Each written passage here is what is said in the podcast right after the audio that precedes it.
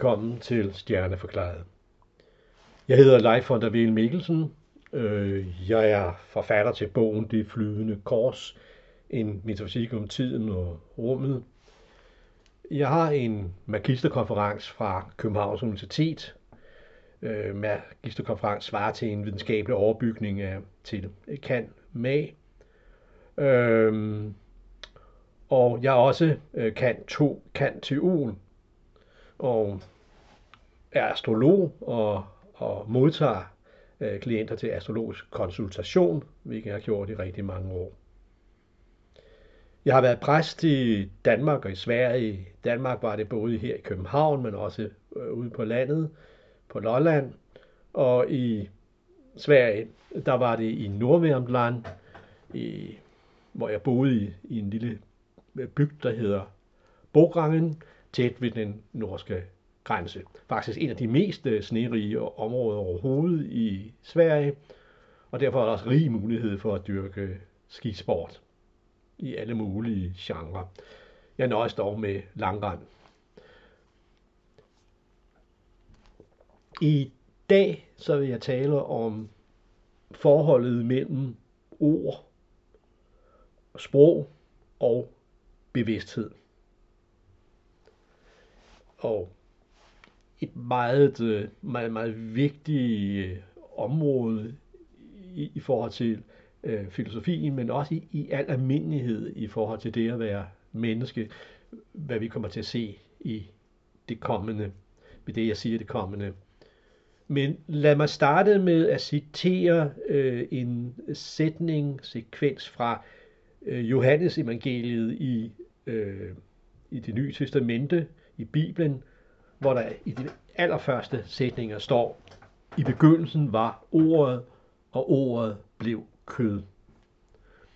Øh, ord, det der ordet, det er den græske tekst, den oprindelige græske tekst, der står der logos. Og det har man så oversat til, og det bliver normalt oversat til ordet.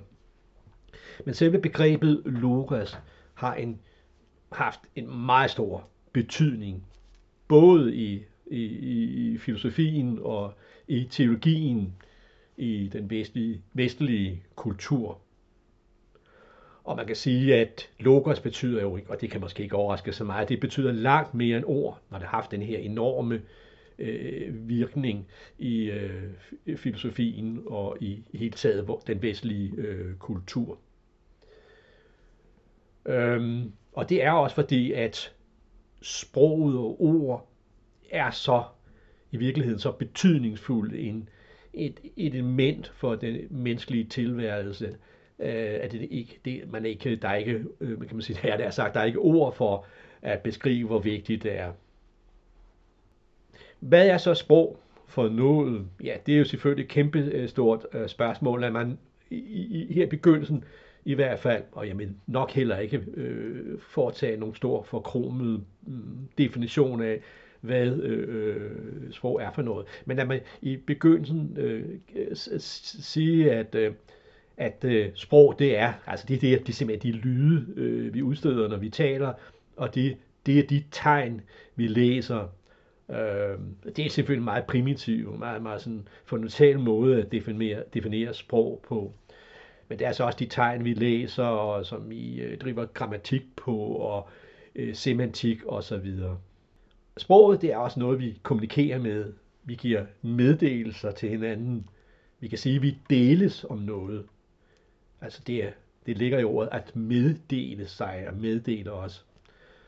Og, og man kan vel også sige, at den næste sætning i, i Johannes evangeliet, altså det der med, at ordet bliver kød, som selvfølgelig refererer til, krist, til, til øh, øh, Jesus Kristus inkarnation, som der tales så, så om i, i kristendommen, som er helt centralt i krist, kristendommen, at det kan man sige er udtryk for den absolute kommunikation. Fordi øh, her er der jo tale om, der deles en, en information via øh, Jesus Kristus mellem menneske og Gud. Så det er en handling, der virkelig, altså den her inkarnation, som vi skal til at fejre snart til, her til jul, om ikke ret lang tid, Øh, halvanden måneds tid, øh, at det er en handling, der virkelig er kommunikativ. men selvfølgelig også så meget andet, og det er der skrevet øh, tykke bøger om, og det skal vi ikke lige komme ind på her. Og uanset om man bekender sig til kristendommens tro eller ej, så er den inkarnation en vigtig episode i, i verdenshistorien, som får en kolossal indflydelse. Og også på nogle områder om, hvordan vi forstår sproget, men det er måske mere indirekte. Øh, men øh, det kan der måske ikke sige noget endegyldigt om. Men lad mig sige, at sproget har i hvert fald en evne til ligesom at springe materiens barriere, og, altså blokeringer, spærringer over. Ja, altså tid, ja, faktisk over tid og rum. Springe tiden og rummet over på en måde. Øh, fordi man så kan læse øh, bøger, der er meget, meget gamle, og øh, det er som om, at disse bøger er uafhængige af rummet, fordi de er altid til stede, uanset hvordan man flytter dem. Men vi kan sige, at sproget har altså den her evne til at, øh, at øh, gennemsprænge øh, barriere, øh, fysiske barriere, materielle øh, barriere, de barriere, der er mellem de enkelte mennesker, øh, og sende budskaber, meninger, alt muligt ud imellem os mennesker. Og det er selvfølgelig noget ganske unikt. Altså, det er kun mennesket, der har den øh, evne. Dyrene har det ikke på samme måde, men selvfølgelig kan man så diskutere, om de har et sprog eller ikke et sprog. Har valer et sprog? Øh, for eksempel øh, delfiner og så videre, eller har de ikke et sprog? Det er ikke en, en, en diskussion, jeg lige vil gå ind på her. Øh, men man kunne jo sige, at sproget, øh, ja, det er så effektivt til, at at vi mennesker ligesom kan deles om øh, erfaringer, oplevelser, mening osv., er en, en, en, en, en slags erstatning for, for, for telepati, som jo selvfølgelig vil være den absolute kommunikation imellem mennesker. Så hvis, altså, altså, hvis det her fænomen findes, altså telepati, og det er der faktisk en del, der tyder på, øh, så er det altså i hvert fald på nuværende tidspunkt langt fra så effektiv som sprogets evner til at bryde grænser ned. De grænser, der er mellem os, mellem mig og andre mennesker. Vi, vi er jo ligesom lukket meget ind i os selv på rigtig måde, mange måder. Vi søger måske, forsøger måske at fortrænge det gennem sociale kontakter og deltagelse i, øh, diverse samfundsprocesser. Men, men vi er jo når det kommer til stykket, lukket meget ind i vores egen bevidsthed, som andre ikke har adgang til, som vi kun selv har adgang til. Og her synes sproget at være en nøgle, øh, der kan åbne døre op til andre, til deling af, hvad der foregår i mig omkring tanker, omkring følelser, omkring meninger, omkring oplevelser. Ligesom de andre jo kan lukke døre op ind, ind til, til dem og informere mig om Øh, hvad der foregår i deres eksistens. Altså sproget er på den måde noget, der, der, der kan overvinde øh, blokeringer og begrænsninger imellem mennesker. Og det kunne man vel også sige, at, øh, det, øh, at det nye testamente taler om, om heligånden, så det bliver i apostlenes gerninger, bliver beskrevet i apostlenes gerninger, i den tekst, man læser op til pinsen, at det tager netop udgangspunkt i sproget. Altså, øh, den ånd, der er mellem mennesker, bliver, bliver symboliseret ved, øh, og som, som udspringer af Gud, det kaldes jo Helligånden, at der, taler, der øh, hører vi om, altså, at de, bare, de blokeringer, som, som, som det, at vi taler forskellige sprog overalt på jorden, og ikke rigtig forstår hinanden på umiddelbart, at de overvindes øh, mirakuløst i, i den her pinsebegivenhed, og pludselig så forstår alle hinanden, og gennem denne i Helligånd. Og det kunne jo sådan set være et godt symbol på, at, at sproget også er noget, noget åndeligt og, og noget helligt. Noget, som kan formidle en, en, øh, en form for samdrigtighed og, en, og, og øh, gøre menneskene øh, til en art øh, menighed, hvor de forstår hinanden fuldstændig. Og i hvert fald er det det sprog, der, der, der, der, der, der gør det her. Det siges jo også, altså, som jeg lige har refereret til, altså, at ordet var i begyndelsen, det siges så i Johannes evangeliet, og øh, det er jo også fortæller også noget om, hvordan ord, sprog har en enorm betydning for sig. Så må vi jo kunne forestille sig, at sprog allerede var i skabelsens begyndelse. Det kan selvfølgelig også betyde, at, det, at, det kan, at sproget altid har været en del af, af skabelsen. Som om, at sproget øh, nærmest er et naturligt fænomen, og ikke bare et kulturelt, eller måske noget helt tredje. Men det spørgsmål, det, det er et spørgsmål, som jeg vil øh, vende tilbage til øh, omkring, hvad sprog egentlig er for noget, om det er bare et naturligt fænomen, en empirisk fænomen, noget vi kan erfare, som vi kan drive videnskab på, lingvistik på og grammatik på, øh, eller om det er noget, der øh, sprænger vores øh, umiddelbare øh, virkelighed og er noget dybt åndeligt. Men først lige nogle tanker om tankerne. Og jo, jo, det er pudsigt, at netop af vores overvejelser om sprogets rolle for bevidstheden foregår i sprog. Altså sprog synes at være så fundamentalt, at det ikke rigtigt er til at undgå i vores eksistens, den måde vi eksisterer på.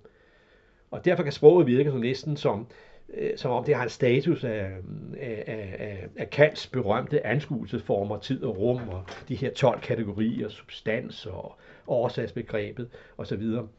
Øh, hvor, hvor de her anskuelseformer og, og, og, og kategorier øh, ligesom betinger, hvad vi ser, øh, på forhånd betinger, hvad vi ser. Øh, vi, kan ikke, øh, op, vi oplever verden altid i tid og rum. Det er så fundamentalt, så det er umuligt at forestille sig, at vi kan opleve verden øh, øh, uden, vi kan ikke forestille os verden øh, uden tid og rum. Vi kan ikke forestille os, at vi kan opleve verden øh, uden tid og rum. Vi oplever, så længe vi lever, alting i tid og rum. Men gælder det også det, det, det, gælder det også det for, for sproget? Er det et, det han kalder et, et det som kan kalder et transcendentalt fænomen? Øhm, altså noget, der er så fundamentalt, at det, man ikke kan forestille sig, at det ikke vil, øh, øh, øh, eksisterer, ikke er en del af, af den menneskelige eksistens. Altså kunne et menneske øh, være uden at, at, at have et sprog? Altså, kunne et menneske være et menneske, øh, og ikke bare en tom krop uden sprog? Og der vil man jo nok svare, at det, nej, altså, det kan man godt forestille sig. Ikke? Øh, vi har for eksempel øh, altså den her Kasper Hauser, øh, det her berømte hittebarn fra 1800-tallet, som pludselig dukkede op og kun kunne sige én sætning. Øh, og han er øh, Kasper Hauser vil stadigvæk sige, at være et menneske. Han viste sig for at være øh, uhyre øh, lærer, lærernem. Øh, så det var ikke fordi, at Kasper Hauser var dum, men han var jo, det, det var, no, det var, der var nogle, var nogle intriger omkring nogle fyrstehus og så videre, så videre men det var også øh, sådan, at han var, kan, det eneste, han kunne huske, det var, at han var lukket ind, var lukket, side, side, lukket ind i et mørkt rum, så længe han kunne huske. Så han har ikke fået nogen øh, social interaktion overhovedet, øh, overhovedet. Og det betød så, at han ikke rigtig havde noget sprog. Men derfor må man jo nok stadigvæk sige, at Kasper Hauser naturligvis var et, var et menneske. Så man kan ikke sige, at sproget har samme skal man sige, fundamentale øh, karakter, som rum og tid har. Men alligevel må man sige, at det er meget, meget vigtigt øh, for, for, for mennesket. Både i, i dets erkendelse af verden, men også i kommunikation med andre mennesker. Men det er ikke nødvendigt for, at man kan sige, at et menneske er et menneske. Det vil jo nok være meget, meget diskriminerende. Der er jo, findes jo øh, mennesker, som jo ikke har noget sprog af mange forskellige grunde, og det vil jo ikke være rigtigt at sige, at de ikke er mennesker. Men omvendt, altså at forestille sig et menneske uden tid og rum, det er noget helt andet. Det kan man jo slet ikke forestille sig. Mennesket befinder sig altså i tid og rum. Men man kan godt forestille sig et menneske øhm, uden sprog. Men at det er så fundamentalt, sproget, det øh, hænger nok, det hænger jo sammen med, øh, at, at som for mig at se, at sproget har sin oprindelse i, øh, i, øh, i, i en verden uden for den her verden, ude i det transcendente, ude i det åndelige. og derfor kan sproget ikke bare, bare identificeres med vores tale og, og skrift. Nå, men tilbage til tankerne om tankerne, og hvordan sproget forholder sig til tanker. Altså, hvad, hvad foregår der egentlig det, vi lidt uklart kalder for bevidstheden? Og det skal jeg heller ikke definere nøjere her, fordi det er nok til mange flere øh, episoder. Men vi kunne sige øh, bevidstheden som det, vi øh, med primitivt vil kalde det, der sker inde i os selv. Altså når vi tænker og føler, som andre ikke har adgang til, som vi, andre, som vi kun selv har adgang til. Det kunne vi kalde det, der foregår der, det foregår i det, vi kunne kalde for bevidstheden. Og her kommer vi så spørge om, om tanker bare er ord, som i al, skal vi sige, stillhed udtales inde i min opmærksomhedsbevidsthed.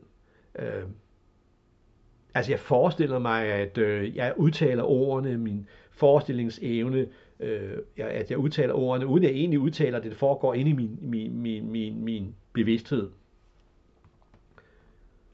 Altså når jeg taler med mig selv inde i min bevidsthed, når jeg tænker mig selv. Øh,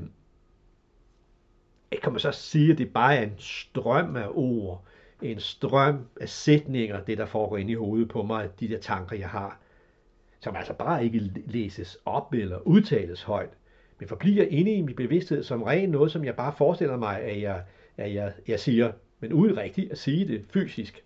Jeg forestiller mig altså, at jeg udtaler øh, de ord, øh, de tanker, jeg tænker i bevidsthed. De, ja, jeg siger de ord, fordi det kan være svært at, så at skelne mellem tanker og ord.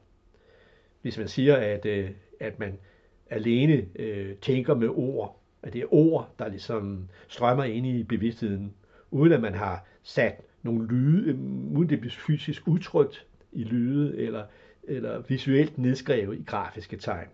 Men der er noget, vi, altså vi har umiddelbart, øh, umiddelbart tilgang til, som, som rører sig i det, vi kalder for bevidstheden. Og, og, og, og det er så det, vi kalder for tanker. Og så er der noget, som vi kalder for den ydre verden, som meget ofte er meget mindre umiddelbart, og, øh, end vi egentlig forestiller sig. Og nogle gange kan vi tage fejl af den ydre verden. Der er jo det Karsby berømte eksempel om, om et tårn, der, så, der ser firkantet ud langt fra, men så når man kommer nærmere, så viser det sig at være rundt. Eller der er også noget, der kan øh, spærre for vores oplevelse af den ydre verden. Ikke? Altså, jeg kan for eksempel ikke se, hvad mine naboer laver, men, men jeg ved altid, hvad der foregår med bevidsthed. Erfare, øh, hvad jeg tænker, hvis jeg altså er bevidst om det. Man kan selvfølgelig forestille sig, at man er ubevidst om noget, men hvis jeg øh, taler om tanker, jeg øh, tænker lige nu, så er jeg jo bevidst om den umiddelbart. Der er ikke nogen blokeringer på samme måde, som der er vægge, der blokerer for, hvad jeg kan se, øh, hvad naboerne foretager sig. Med mindre jeg altså er Superman, som jeg øh, kan se igennem, vi ikke har det der røntgensyn. Det er jo så også nogen, der forestiller sig, at man faktisk kan se skjulte ting øh, på den måde. Men det er så en helt anden øh, sag. Nu taler vi om, at der ligesom er normalt og almindeligt øh, accepteret, og hvad folk almindelighed oplever. Og så var verden overhovedet øh, vores opbygning, øh, øh, øh, vores måde at leve på er opbygget på. Altså hvis de her vægge er jo netop, øh, som er omgiver en lejlighed, et hus osv., er jo netop øh, fordi, at, øh, at folk så kan få et privatliv, fordi altså, at det er altså ikke normalt at have sådan noget røntgensyn. Men kan vi sige, at når vi sådan tænker i bevidstheden, og det behøver altså ikke at være dybsindige filosofiske tanker, men det kan altså være om, når vi skal sætte vand over til kaffen, om disse, lad os bare kalde det meget neutralt, rørelser i bevidstheden, er de altid noget sprogligt, som ikke bare, øh, som jeg altså ikke siger højt, eller som vi ikke udtrykker i grafiske tegn. Øh, er, er, er, det, er det nu rigtigt? Det er øh, noget, jeg vil diskutere i, i, i, i det øh, følgende. Om det virkelig er rigtigt, altså at øh, alle vores tanker ligesom er iklædt øh, øh, sprog. At øh, det er sådan sproglig, øh, en sproglig øh, strøm af sætninger, sproglige, det, det, det det sætninger af ord, øh, som strømmer igennem øh, bevidstheden, og som jeg øh, kan øh, ligesom fornemme, uden altså at det bliver udtalt i, i, øh, i, øh, i, øh, i ord eller i, øh, lyde eller i øh, grafiske tegn. Men øh, jeg vil, inden jeg svarer på det spørgsmål, eller inden jeg kommer ind på det spørgsmål, så vil jeg godt komme med et, øh, et eksempel fra øh, min barndom. En, en sådan lettere traumatisk øh, oplevelse, lidt pinlig oplevelse vil jeg sige, men så slemt var det heller ikke. Men det, det interessante i det her sammenhæng, det var, eller det er, at, øh, at den oplevelse, den her lettere traumatiske oplevelse, øh, faktisk har nogle interessante filosofiske pointer i relation til den her problemstilling. For en gang så sad jeg faktisk altså på, på Vadgård skole i, øh, i Gladsaxe og dagdrømte. Ja, Gladsaxe Kommune, det er måske ikke det mest øh, åndfulde sted, man kan forestille sig, men trods alt så må man sige, altså, at øh, Søren Kierkegaard har haft sin gang netop i Budinge, hvor jeg jo kommer fra, og, og Vadgård skole ligger netop i, i, i Budinge. Og det var også der, øh, op i Høje Gladsaxe, øh, som nu er omdannet til en benzintank, at, øh, at, at Søren Kierkegaard faldt, øh, der var dengang en stor have, og jeg besøgte nogle, nogle øh, familie derude, og øh, så faldt han så ned fra det her øh, æbletræ og, og slog ryggen, om nogen siger, at det er derfor, han havde den her krumme holdning. Nå, man siger, kommer ikke at sige altså, at øh, Gladsaxe ikke har, nogen, øh, har en, en, en, en, en øh, filosofisk baggrund øh, set ud fra, fra, fra den synsvinkel. Øh, så må man også sige, at det er, er Buing faktisk en gammel øh, stenalder, stenalder øh, landsby, kunne man sige. Nå, men det var sådan lidt sidespring. Men en gang så sad jeg så øh, og, dog, dog, dog, og dagdrømte i, i, i skoleklassen. Ikke? Jeg, jeg så drømmene ud på træerne uden for vinduet. Måske havde der været, var der sne dengang, der var meget sne. Det er der jo ikke mere, men det var der dengang. Og, øh, og læreren, det var en, en meget skarp, meget skarp øh, kvindelig lærer, naturligvis i regning. Øh, hun spurgte mig om, hvad jeg i verdens rige lande tænkte på. Hun havde opdaget, at jeg sad der og ikke fulgte med i, i, i undervisningen. Og jeg svarede jo ingenting. Det gjorde jeg helt spontant. Og det, det er jo, og det virker sikkert øh, umiddelbart temmelig dumt. Og det vagte jo vild jubel i klassen. Et latterbrøl øh, opstod. Øh, lærerinden, hun, hun grinte ikke. Øh, jeg grinte heller ikke. Nej, hun grinte ikke. Hun øh, kiggede bare på mig, og så rystede hun opgivende på, på, på hovedet. For man kan jo ikke tænke på ingenting. Det vidste de Åh, så søde børn jo umiddelbart. Så, så siger ikke, at filosofi ikke er noget for børn. Fordi man kan jo ikke tænke på ingenting. Man tænker jo altid på noget. Og så tænker man jo netop ikke på ingenting. Men man tænker på noget, som man tegner som ingenting. Det var det, øh, de tænkte på. Det synes de var morsomt. Eller så kunne de måske lidt mere umiddelbart, måske knap så filosofisk, så øh, kunne de reagere, reagerede de på den måde, fordi de tænkte, ja, jamen altså, det er jeg tænkte på ingenting. De så det helt bogstaveligt, uden nogen filosofiske problemstillinger, øh, problemer og så videre. Øh, så altså ikke så intelligent, som jeg måske vil gøre det til her. Altså så, så, så, så det, det, det, at jeg tænkte på ingenting, som om jeg var dum som en indesigende dør fordi jeg ingen tanker havde. Der, det kunne jo godt være, der vil man nok sige, altså, at øh, det at tænke på ingenting, det at ingen tanker kan have, øh, ingen tanker have, have at det er øh, øh faktisk et mål for, for senbuddhisterne, for buddhisterne i hele taget. Altså det er bevidstheden er tømt for tanker, øh, er, at, at intetheden ligesom har bemægtiget sig øh, bevidstheden, og der er absolut ro, der er ikke nogen forstyrrelser overhovedet i, øh, i, øh, i bevidstheden. Så i virkeligheden kunne man jo så sige, at, det, at hvis det virkelig var tilfældet, at jeg ikke tænkte på noget som helst, man var helt tom i hovedet, jamen så var det sådan op, øh, udtryk for en ophøjet øh, tilstand. Nu, nu vil jeg så sige, at det var det altså, det var der altså ikke øh, tale om. Altså, jeg skal på ingen måde prale af, at jeg havde udviklet som 10-årig sådan en, en, en mystisk øh, tilstand, Øh, jeg er på ingen måde, øh, jeg på, på ingen måde en af de der øh, øh guruer, som forlod deres øh, hjem som 20-årige og sidder, sidder 70 år i, i, i en øh, bjerghule, for så at komme ud med den store visdom.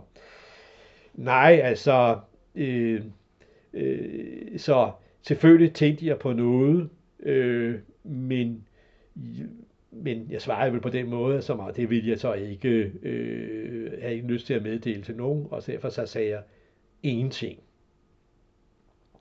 På, men i hvert fald, hvis man, hvis man ser det som om, at det er som en, en, en, en modsigelse, altså jeg tænker øh, på, øh, på, på ingenting, og så tænker jeg altså på noget, og så alligevel ikke på, så derfor ikke på ingenting, så kan man sige, at den modsigelse, øh, det, at, at, at, at den form for dialektisk modsigelse ofte er et middel til øh, humør, humor, øh, og til humør, og til vidigheder, og til vits, og, og alt det der.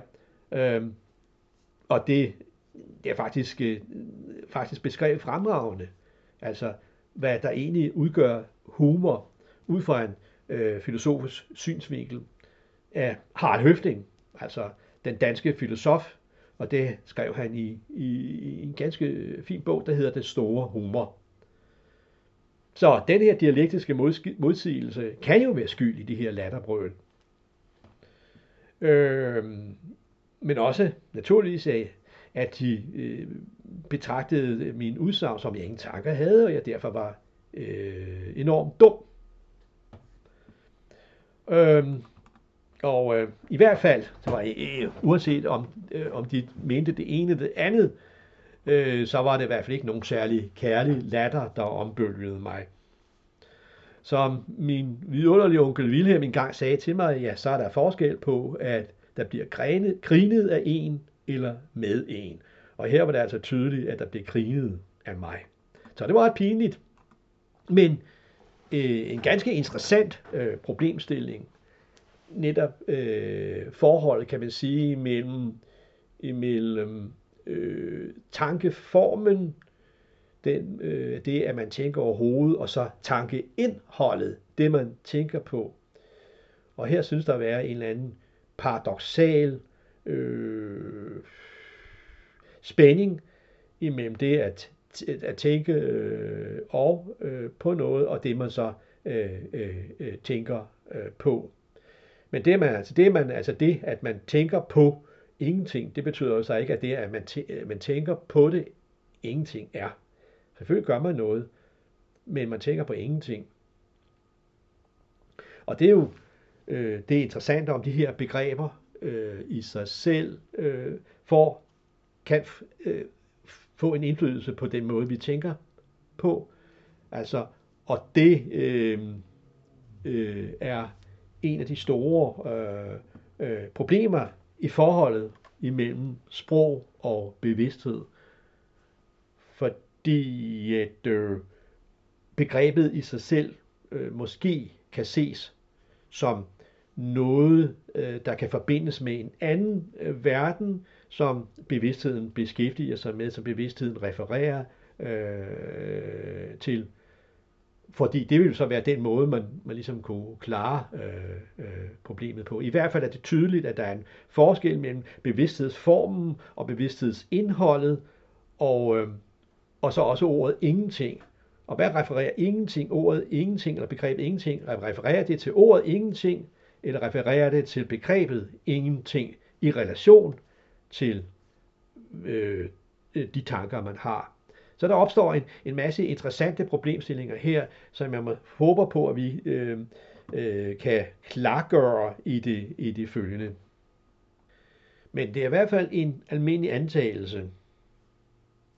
Det er en almindelig mening, at bevidstheden altid er optaget af noget, og øh, at, det altid, at bevidstheden altid øh, ligesom tænker, oplever, føler, der sker hele tiden noget i bevidstheden. Det er ligesom det, der er definitionen af bevidst, bevidstheden, medmindre man er bevidsthedsløs, eller man er i dyb, øh, drømmeløs søvn.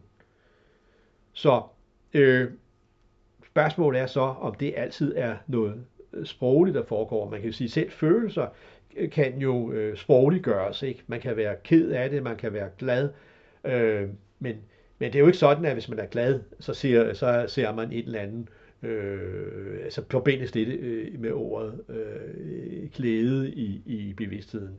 Det er snarere omkring øh, tanker, meninger, intentioner osv., osv., at det sproglige presser sig på.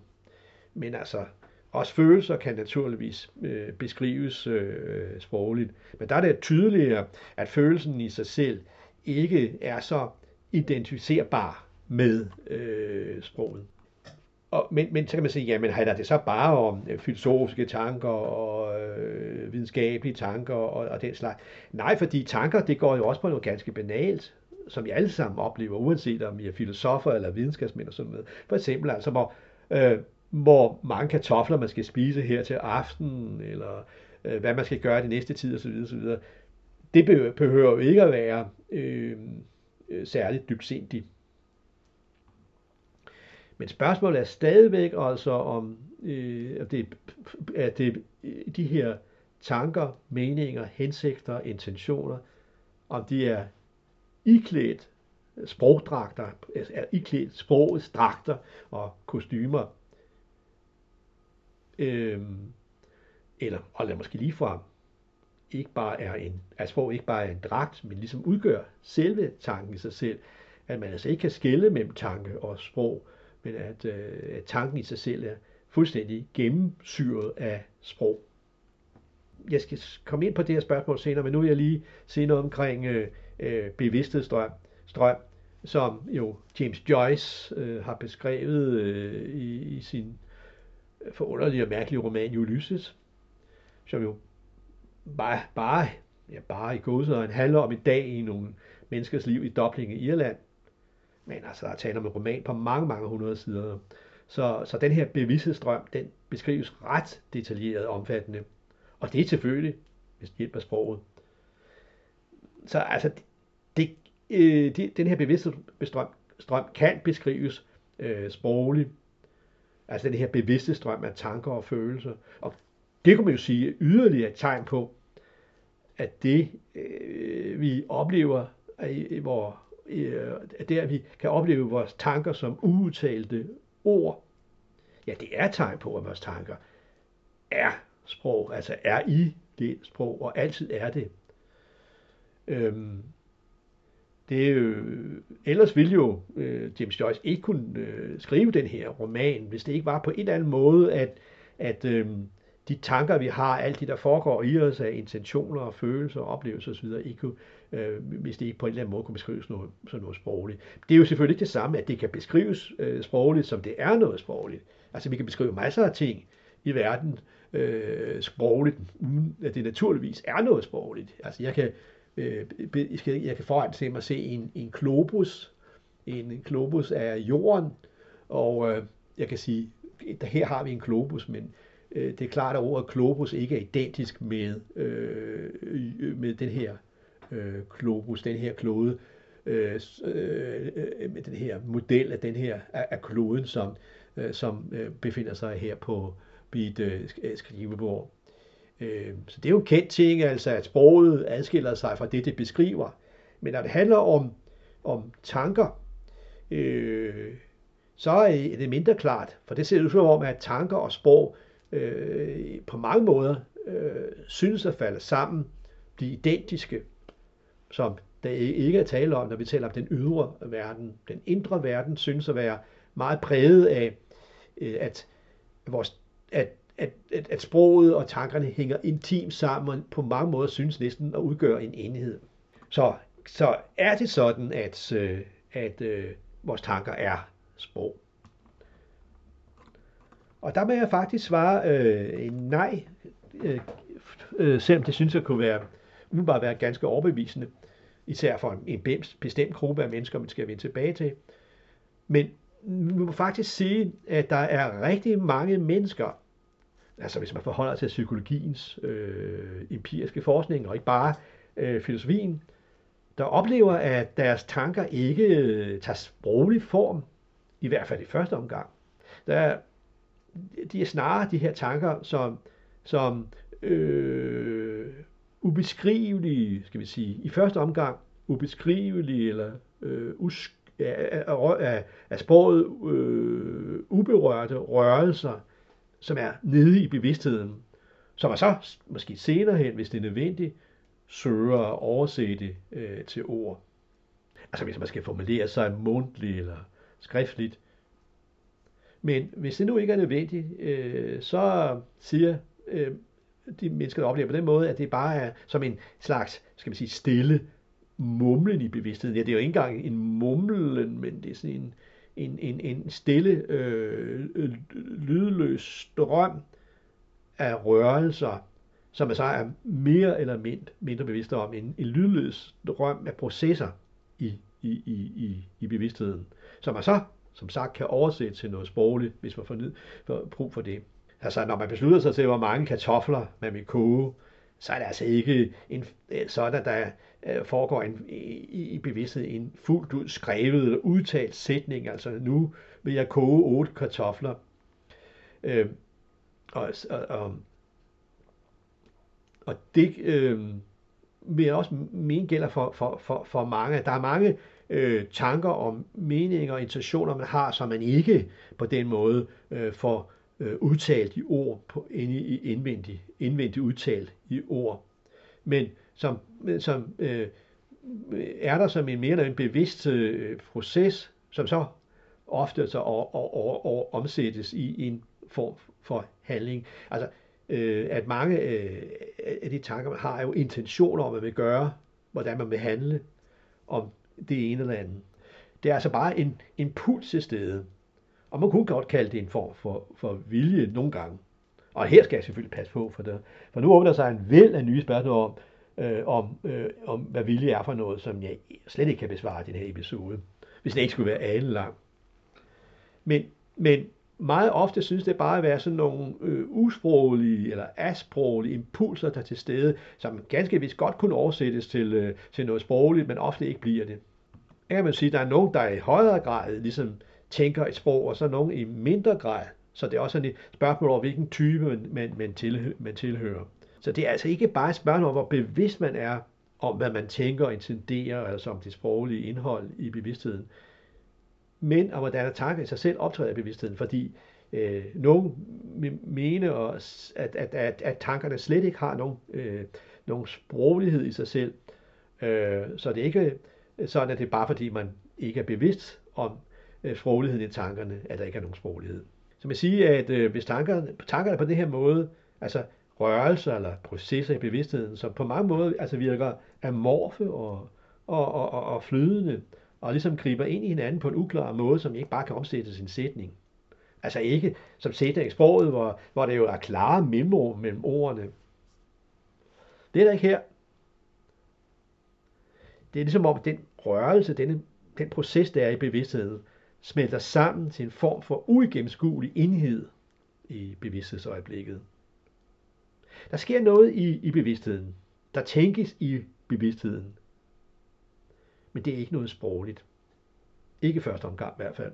Man kan jo selvfølgelig definere det, det på en måde, sådan at der først tænkes, når de her processer i bevidstheden, altså de her uklare processer, de her rørelser i bevidstheden, de formuleres eller i, i sprog, i oversættelsesprog enten i bevidstheden eller udenfor i form af lyde og visuelle grafiske tegn.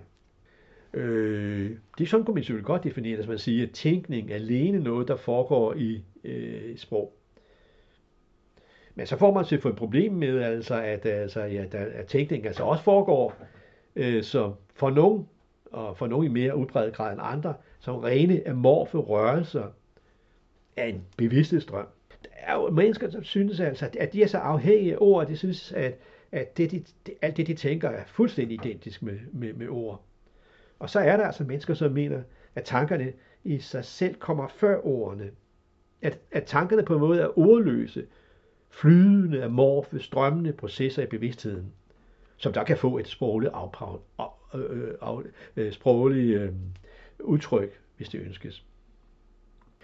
Men måske er det muligt at betragte sproget på en måde, så det kan rumme begge måder at opleve tanker på. Altså som ubestemte rørelse af bevidstheden, som ikke er sproglige, eller som er før sproglige, og som så enten kan udmønte i tale og skrift, eller ikke øh, og øh, som og ikke gør det, øh, eller øh, som selvfølgelig også kan være sproglige lyde, som man forestiller sig, som alene er i bevidstheden. I, altså alene er, skal man sige, i, i, i forestillinger i bevidstheden, i bevidsthedens fantasi, kan man sige. Måske kan man forene det her, se sproget øh, i, i, i sin helhed, som kan inddrage både det, altså at sproget er sådan nogle ubestemte rørelser i bevidstheden, og også øh, øh noget, øh, noget sprogligt, som kan blive til noget sprogligt, også inde i bevidstheden, og selvfølgelig altid kan formuleres øh, i øh, sprog på det yderplan igennem lyde, og fon, altså det fonetiske, og gennem øh, det visuelle grafiske tegn. Fordi jeg vil, jeg vil jo mene, at øh, sproget har sin oprindelse i noget, som overskrider bevidstheden, og som overskrider det, det empiriske sprog, de sprog, som vi så kender, ikke? altså som dansk og engelsk og kinesisk og japansk, øh, og som er på den her, ja, den her horisontale øh, virkelighed. Man kan sige, at, øh, at sproget øh, for, for mig at se øh, øh springer, springer øh, de grænser, som vores krop og vores såkaldte hjerne udgør, udgør i, i forhold til disse øh, rørelser i bevidstheden. Altså denne strøm af, af, af bevidsthedstanker. Sådan at man kan sige, at, at, at det, der virkelig er sprog, det er øh, øh, transcenderer det overskrider, det går ud over, øh, hvad man betragter som de naturlige sprog, dansk og engelsk osv. Altså de sprog, vi taler og skriver til daglig, og som, som vi normalt definerer som, som værende sprog. Men altså her med at, med at mene, at man for virkelig skulle dække ind, hvad sprog er, så må man gå et, et spadestik dybere, altså mange spadestik dybere, øh, for at forstå, hvad, hvad sprog er. Og jeg kan ikke bare definere det ud fra øh, den øh, umiddelbare virkelighed, vi, vi, vi er i. Man er nødt til at, ligesom at, at øh, henføre sproget til en, en virkelighed, der er uden øh, for vores virkelighed. Vi kunne sige en åndelig verden, en transcendent verden, en øh, Øh, spirituel verden, vil nogen sige. Det er den verden, som jeg i, i min bog Det flydende kors, og, det, og også i min nuværende bog, jeg arbejder på, kalder for den vertikale verden. Og det er en verden, som er uden for øh, den rum, det er uden for det rum og det tid, vi normalt erfarer. Jamen, så vil nogen sige, øh, jamen er det ikke så gode gamle Platon, jeg pukker på her. Han mente jo, eller når det kommer til stykket, når man læser ham nærmere, øh, at, øh, at han mm, forsøgte at sandsynliggøre som en overordnet antagelse, der skulle op, der kunne opklare alle problemer i filosofien og i livet. At de, alle de begreber, som vi udtrykker med ord, for eksempel en trekant, en firkant, øh, øh, øh, en cirkel, øh, retfærdighed, øh, at det er idéer, som, øh, som findes uden for den verden af strømmende tid, vi ellers befinder os i, den empiriske verden, den ulbare verden, den horisontale verden, som jeg taler om. Og at de her idéer, de er fuldkommen ubevægelige, og fuldkommen bestandige, evige. De er ligefrem evige. Det var en filosofi, som, øh, som, øh, som Ernst Cassirer, den hamburgske øh, professor, som var stort set alt viden om alt muligt, lige fra fysik til grammatik, øh, om, ud, om andre sprog end tysk. Det var noget, han, han, han, øh, han øh, udtalte om, om Platon. Han sagde, at, at alt senere filosofi, det var en fodnote til Platons filosofi. Så Platon er meget øh, fundamental. Så man kunne sige, jamen er det ikke det, jeg egentlig øh, går ind for her, når jeg taler om en transcendent øh, verden, som tankerne ligesom, øh, øh, og sproget ligesom skal øh, øh, kontakt, øh, kontakte, og ligesom øh, sprog, hvor sproget ligesom stammer fra. Og så er det også tankerne, og så er det med også begreberne. Og øh, her kan svaret være et, og heldigvis et klart nej. For den vertikale verden, jeg ser, altså den her øh, verden uden for os, den her åndelige verden øh, uden for rum og tid, øh, den er øh, den er, og nu, nu kommer jeg ind på noget, som jeg kan ikke komme til nærmestvis ind på i alle øh, detaljer, eller, eller bare øh, e, øh, i, i sin helhed.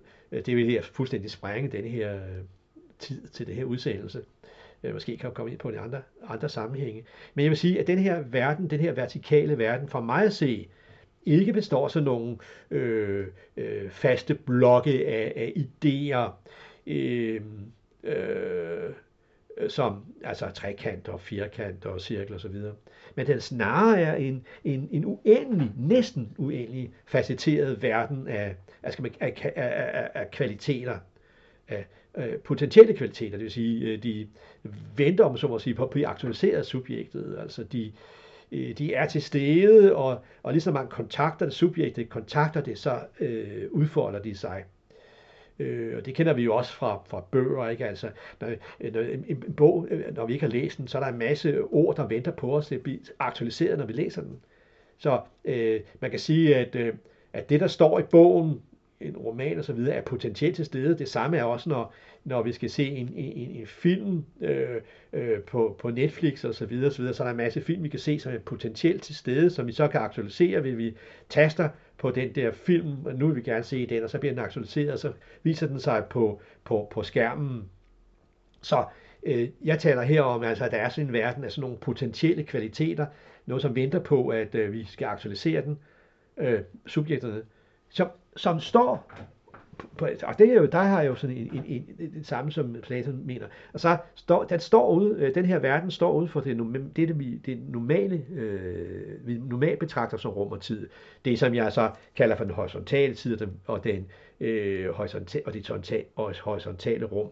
Så øh, det er altså en uendelig facetteret verden af potentielle kvaliteter, øh, som vi mennesker hele tiden i vores liv aktualiserer og oversætter til den verden, vi er så, vi er så fortrolige med, og som vi hele tiden befinder os i. Det er også det, øh, er den erfaringsverden, vi lever i. Det er den horisontale verden. Det er den fænomenverden, vil øh, måske Platon sige. Og der lever vi altid til et bestemt tidspunkt, et bestemt rum, og vores bevidsthed er hele tiden fyldt med tanker og følelser og erfaringer, så længe vi lever, og så længe vi vi øh, er i en vågen tilstand, og ikke er bevidstløse, eller som sagt i en dyb drømløs søvn. Så vi kan sige, det er denne her øh, verden, den her åndelige verden, som er uden for tiden og rummet, som vi kender det. Den her verden, som er som et punkt uden udstrækning i forhold til vores enorme univers. Det er der, at vores tanker, bogstaveligt talt, kommer fra. Og det er også der, hvor sproget kommer fra. Altså, det er her, at, at oprindelsen er til vores tanker. Og i hele taget også det, at vi overhovedet lever. For hele tiden så strømmer denne øh, hensides verden, denne verden, transcendente verden, denne åndelige verden uden for tid og rum, den strømmer os hele tiden på livgivende vis øh, imod, imod os. Og det gør den i form af tid. Af en tid, som ligesom fylder øjeblikket ud. Altså det øjeblik, jeg altid er i. Jeg er altid et øjeblik. Jeg er aldrig nogensinde uden for øh, et øjeblik. Jeg er altid øjeblikket. Fortiden er foran mig, øh, fortiden er bagved mig, og fremtiden øh, ligger lige lidt foran mig. Og så er jeg i, i øjeblikket. Og det er den her tid, som fylder øjeblikket ud, og som ikke er, er øh, øh den øh, horisontale tid, faktisk, men øh, den, det, jeg kalder den vertikale tid. Og det er den, det er den objektive del af, af, af tidens subjektivitet. Altså øh, tid som noget, der har en fortid og en nutid og en fremtid. Øh, så har den her, den her øh, vertikale tid alene karakter af noget evigt, så, så, som, som, ikke har, som ikke har noget fortid og fremtid. Den er altid til stede. Øjeblikket er altid til stede, det jeg længe lever. Altså, øjeblikket er det samme nu, øh, her i 2023, det her november, som øjeblikket var for mig øh, i, i 1998, den, den 7. august. Øjeblikket er altid det samme, det forandrer sig ikke. Men alt det, der sker i øjeblikket, øh, som øjeblikket farves af, ændrer sig jo selvfølgelig hele tiden, og det er det, der sker i den horisontale tid. Men selve øjeblikket sig selv er en, en, en, øh, en, øh, en tilspidsning af evigheden. Og jeg her fører henvist til min episode om tidens væsen, og, og, det, og der har jeg skændt også med den subjektive og objektive tid. Hvis man ikke har hørt den, så kan man øh, høre den for at yderligere blive oplyst om det her. Så vi kan egentlig sige, at øh, evigheden øh, på den måde holder os levende, og vores bevidsthed levende. Og vi kan sige, at det naturlige sprog, altså det der dansk og, og, og tysk og engelsk og, og, øh, og, og øh, italiensk, øh, altså, altså det, det er et sprog, som vi taler og skriver, øh, det søger hele tiden, kan man sige. Søger, hele tiden, eller det har øh, evne til at oversætte øh, de her potentielle kvaliteter i den åndelige verden, øh, den her ubevægelige verden, øh, øh den har evne til, at, øh, sprog har evne til at inducere øh, denne, mm, det her, den her næsten uendelige mængde af potentielle øh, kvaliteter, som jeg før kalder for monader. Øh, øh, at, den, at det, det forsøger, altså det, det, det naturlige sprog, hele tiden at oversætte øh, de her kvaliteter. Og det siger, at det naturlige sprog selvfølgelig er fyldt af aktualiseringer af, af, af, af de her øh, kvaliteter, øh, realiseringer af de her øh, kvaliteter. Nøjagtigt ligesom når vi realiserer en bog ved at læse den, en bogs potentielle kvalitet ved at læse den, eller se en film, som ligger øh, parat til os, øh, og så begynder vi at, at, at sætte vi øh, øh, filmen i gang, så begynder den at udrulle sig og, ud og, og, og, og udfolde sig, og det er, der, det er den her aktualisering af noget potentielt, som vi her taler om. Man kan sige, det, at de her naturlige sprog i, i, i, i et menneske, de søger at, at indfange og opsnappe de impulser, øh, som kommer her fra den anden verden, af den her potentielle, øh, den her vertikale verden, vertikale virkelighed ud fra tid og rum, og som består af de her potentielle kvaliteter, de her monader. Er de her potentielle, det vil sige, at de, er de her kvaliteter sådan set i den her øh, verden altid er til stede. De er jo, som sagt, uden for tid og rum. De er jo bevægelige, så de er slægt. De, de er i slægt med evigheden. Meget intimt i slægt med evigheden på det her måde. Men altså, vi kan sige, at i bestemte situationer, øh, så, så, så bliver vi kontaktet og kontakter øh, øh, de her potentielle øh, kvaliteter, og det opstår, den her kontakt, i gennem den her kontakt, så opstår der de her øh, tanker i os. Vi bliver slået af de her tanker. De opstår i os. Og det er fordi, at, at vi, jeg, et hvert menneske, er modtager sådan nogle af de her øh, er, er, er, er udtager af, af, af monader. Og, og det enkelte menneske, jeg, øh, som, og, altså, øh, jeg, altså selvet, det modtager ganske bestemte monadekvaliteter der så udløser i os som rørelser, øh, processer, der senere kan jusere sig i klædesprog. Det, og det kan åbenbart ske. For nogen sker det meget, meget tidligt, at de bliver ligesom iklædt sprog, sproglige dragter. For nogen så venter man meget lang tid med det, før det bliver formuleret, hvis det overhovedet bliver formuleret sprogligt. Men, men på begge, begge typer af, pers, af men, men, mennesker, begge mennesketyper, øh, så, så er der, så gælder det det samme, altså at der er nogle rørelser, øh, nogle potentielle rørelser, nogle potentielle kvaliteter, der ligesom bliver øh, formet som øh, øh endelig bliver, hvis det bliver nødvendigt, bliver formet som sprog. Og nogle former, altså sproget før andre, for, og også når det måske er mindre nødvendigt, de er simpelthen mere sprogvæsener end andre, som ligesom lader, lad de her tanker i højere grad være som noget, der bare rører sig. Men begge, for begge parter gælder det, at sproget kommer fra de her potentielle kvaliteter i den, i, i den her vertikale virkelighed. Men man kan sige, at men også det, at, at, at, at, at mennesket er i stand til det via sproget, det er sådan set allerede øh, nedlagt i, i, i den anden verden, i denne her verden uden for tid og rum, den åndelige verden.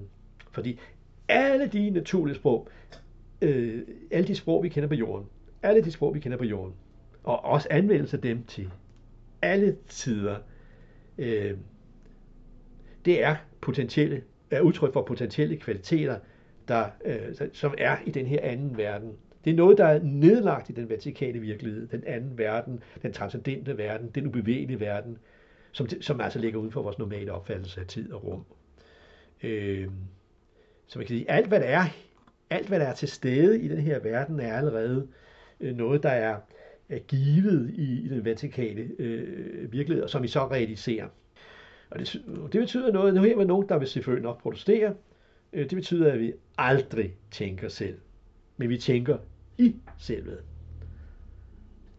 Alt, hvad der strømmer igennem os, er vores aktualiseringer, de her øh, monader, de her potentielle kvaliteter i den anden verden. Og de kom, det er noget, der kommer til os, og det kommer lige specielt til os, og ikke til en anden. Man kan sige, at forskellen mellem min tanke og din tanke, altså det, det svæl, der er imellem mig og dig, imellem bevidsthederne, imellem menneskene, at jeg kender dine tanker, du kender ikke mine tanker, det er mine private tanker, det er dine private tanker. Den forskel, der er på det her måde, og jeg sige, næsten utroligt for den manglende telepatiske forbindelse, som er meget, meget unormalt, at det er sådan, det har faktisk meget lidt at gøre med den fysiske adskil, adskillelse. Fordi at du har en anden krop, end jeg har, og du befinder dig et andet sted i rummet. Nej, man kan sige, at bevidsthedsindholdets øh, hemmelighed mennesker imellem, det er privat imellem. Det er kun mig, der har det, ikke andre, der har det. Og andre har kun det, og jeg har det ikke. Det har alt at gøre med min relation til min identitet. Øh, mit selv.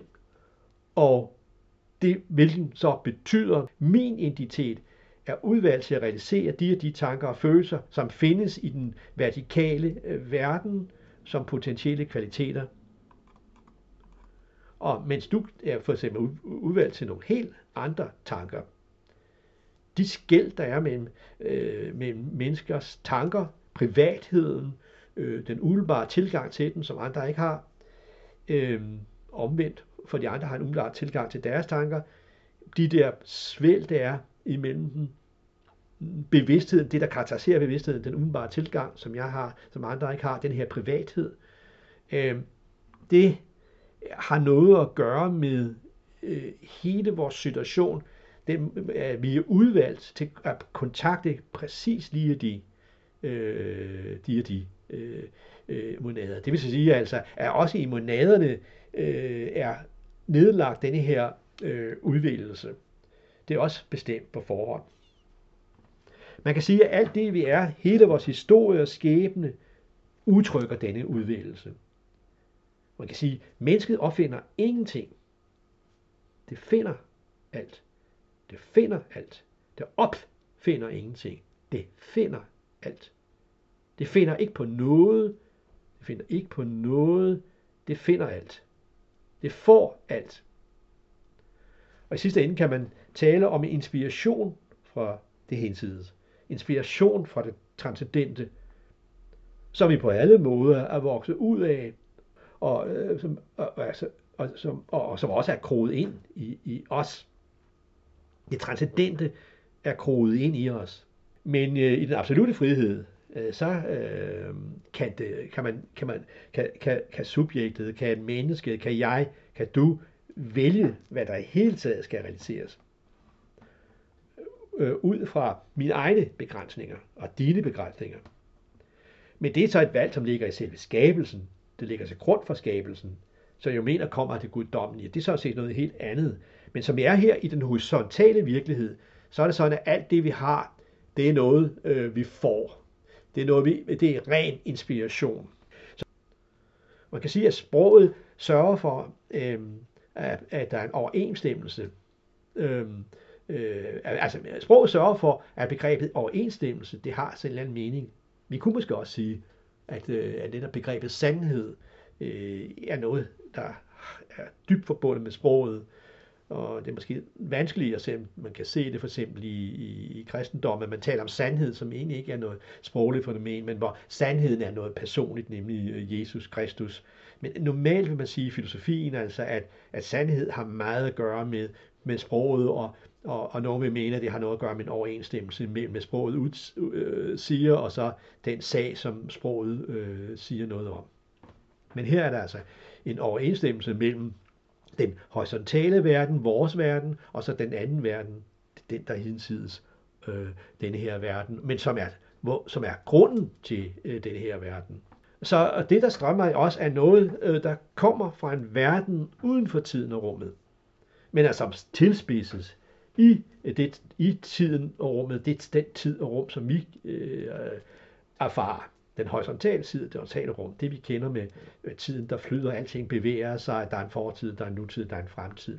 Og så rummet, vi befinder os i, hvor vi skal øh, bevæge os fra et punkt til et andet punkt øh, for at komme der. Altså helt, øh, helt almindelig opfattelse af, hvad tid og rum er. Selvfølgelig kan man så også sige, at det i sig selv øh, også rummer nogle problemer, men det er så noget helt andet. Men det er altså en strøm, som udtrykker den, øh, den tid, som er af evigheden. Den vertikale tid, som jeg jo kalder den. Derfor vil jeg på en måde godt kalde sproget for helligt, fordi det er transcendent. Og for eksempel i poesi og romaner og i filosofi, som anvender sproget som medium, der kan man se denne øh, hellighed udfolde sig eller på et meget højt plan som en skønhed, øh, der i sit, i sit væsen er overraskende og revolutionær, og som kaster en færd vandtænkning. Men mindre kan også gøre det, altså når, når sprogets evne øh, for at fantasere, fantasere, fordi at det er den horisontale verden slippes løs af den transcendente verden, kan, øh, kan øh, mennesket bruge dette sprog øh, til at kunne kombinere øh, monaderne friere end i den virkelige verden. Fordi der er jo nogle love, der skal følges, der er nogle, øh, nogle begrænsninger osv. Vi kan ikke forestille os hvad som helst. Der findes altså ikke drager i den her verden. Men det kan man sagtens forestille sig øh, kunstnerisk, altså øh, i, i fantasien og øh, fantasy-litteraturen, genren er jo fyldt med drager. Og verden er fyldt med tv-serier, romaner, teaterstykker, myter, som er jo alle sammen mere eller mindre søger det overraskende, øh, det anderledes, de mærkelige kombinationer. Og man kan sige, at jo, altså, jo mindre overraskende, måske jo mindre et, et kunstværk. Der findes jo kunstværker, som er tri, øh, to, øh, meget trivielle, de ligner alle sammen hinanden, og, og og det er jo ikke øh, særlig interessant. Så, øh, men, men altså sproget har igennem fantasien øh, øh, mm, udtryk for at øh, kombinere øh, de potentielle kvaliteter i monaderne på, på, på langt mere udvidet måde end, end øh, igennem den, end, end, i, i, i den horisontale virkelighed, hvor man altså er nødt til at overholde nogle lovmæssigheder. Det er ikke alting, der er muligt. Men meget mere er selvfølgelig muligt i fiktionen. Så der er altså alene tale om udvidelsen og om, om at den horisontale verden til, til fiktive, virkne, øh, fiktive verdener. Men, som, altså fordi de, men selvom de er fiktive, så ligger de også potentielt til stede i, i, i, i visse øh, monader. Øh, det, øh, det er ikke sådan, at, at, at, at mennesket øh, overhovedet kan finde, noget, finde på noget i, i, øh, selv. Øh, forstået på den måde, at det der bare er noget, der opstår af, ud af, af menneskets øh, intethed. Øh, øh, en kreativitet, der udspringer af intetheden. Nej, menneskets kreativitet ligger i den transcendente verden og afhængig af øh, også, hvad det enkelte menneske er udvalgt til. Øh, det øh, mennesker ud, øh, øh, øh, realiserer øh, forskellige dele af den transcendente verden. Og, øh, og det enkelte menneske er udvalgt til at realisere de her dele. Og det er jo også noget, man kan se i astrologien, for, og man så søger at, at lede efter i, i astrologien. Altså man kunne kalde denne ud, ud, udvælgelse for, for, øh, for talenter eller udtryk for, for, for, for, for, for bestemte talenter, at en person har nogle bestemte talenter. Men de her talenter er jo alene til for at realisere, realisere øh, hvilken potentielle kvaliteter, der skal realiseres. Og den egentlige kreativitet, det, det ligger i de her monader og ikke i, i, i talenterne. De er jo bare instrumenter til at, øh, at, at, at, at øh, realisere øh, øh, bestemte øh, fiktive værker. Man kan jo heller ikke tilskrive hammeren og mejslen kreationen af en skulptur, men derimod er det jo kunstneren, Og kunstneren selv er jo også instrumentet, og monaden, det er kunstværket. Det er det egentlige øh, kreativitet. Og det er noget, som kunstneren ikke selv har kreeret, men bare har formidlet. Men som sagt, altså i, i skabelsen, i selve skabelsen, i den absolute frihed, der er der tale også om en absolut kreativitet. Men når først valget er gjort, øh, så øh, er alt det, vi øh, mennesket gør, alt det, som subjektet gør, det er noget, der ligesom øh, allerede er determineret, og det er bare et spørgsmål om, hvem der skal formidle det. Så man kan jo sige, at sproget er heldigt på den her måde, at det, at det er ligesom, men, men, men øh, øh, fordi det øh, har sin oprindelse i det, i, i det transcendente. Men da man kan sige alt i denne her verden, horisontale verden, også øh, stammer fra den transcendente verden, og Øh, øh, så er jo alt på en måde helt Men det skal selvfølgelig så ikke gentages med en græns salt for, for hvad så alt med den lidelse og ondskab, der er til af, af den øh, fornedrelse, øh, er, er den så også hellig? Og så er vi så inde i en anden problemstilling, hvor, hvor menneskets rolle i, i, i realisering af den her vertikale, transcendente virkelighed kommer til at spille en enorm stor rolle. Og det vil vi selvfølgelig berøre i et andet program, og det har så noget at gøre med den her absolut øh, frihed, som jeg taler om. Jeg vil slutte her, men øh, jeg vil lige nævne, at man, øh, man på Stjerneforklarets Facebooks side øh, kan kommentere og, og kritisere og drøfte alt, hvad jeg har sagt her. Man er meget velkommen. Og, og man kan også omkring min astrologiske konsultation slå op på min øh, hjemmeside omkring det. Man kan lede øh, på Google efter Leif von der Mikkelsen. Jeg siger tak for denne gang og på genhør.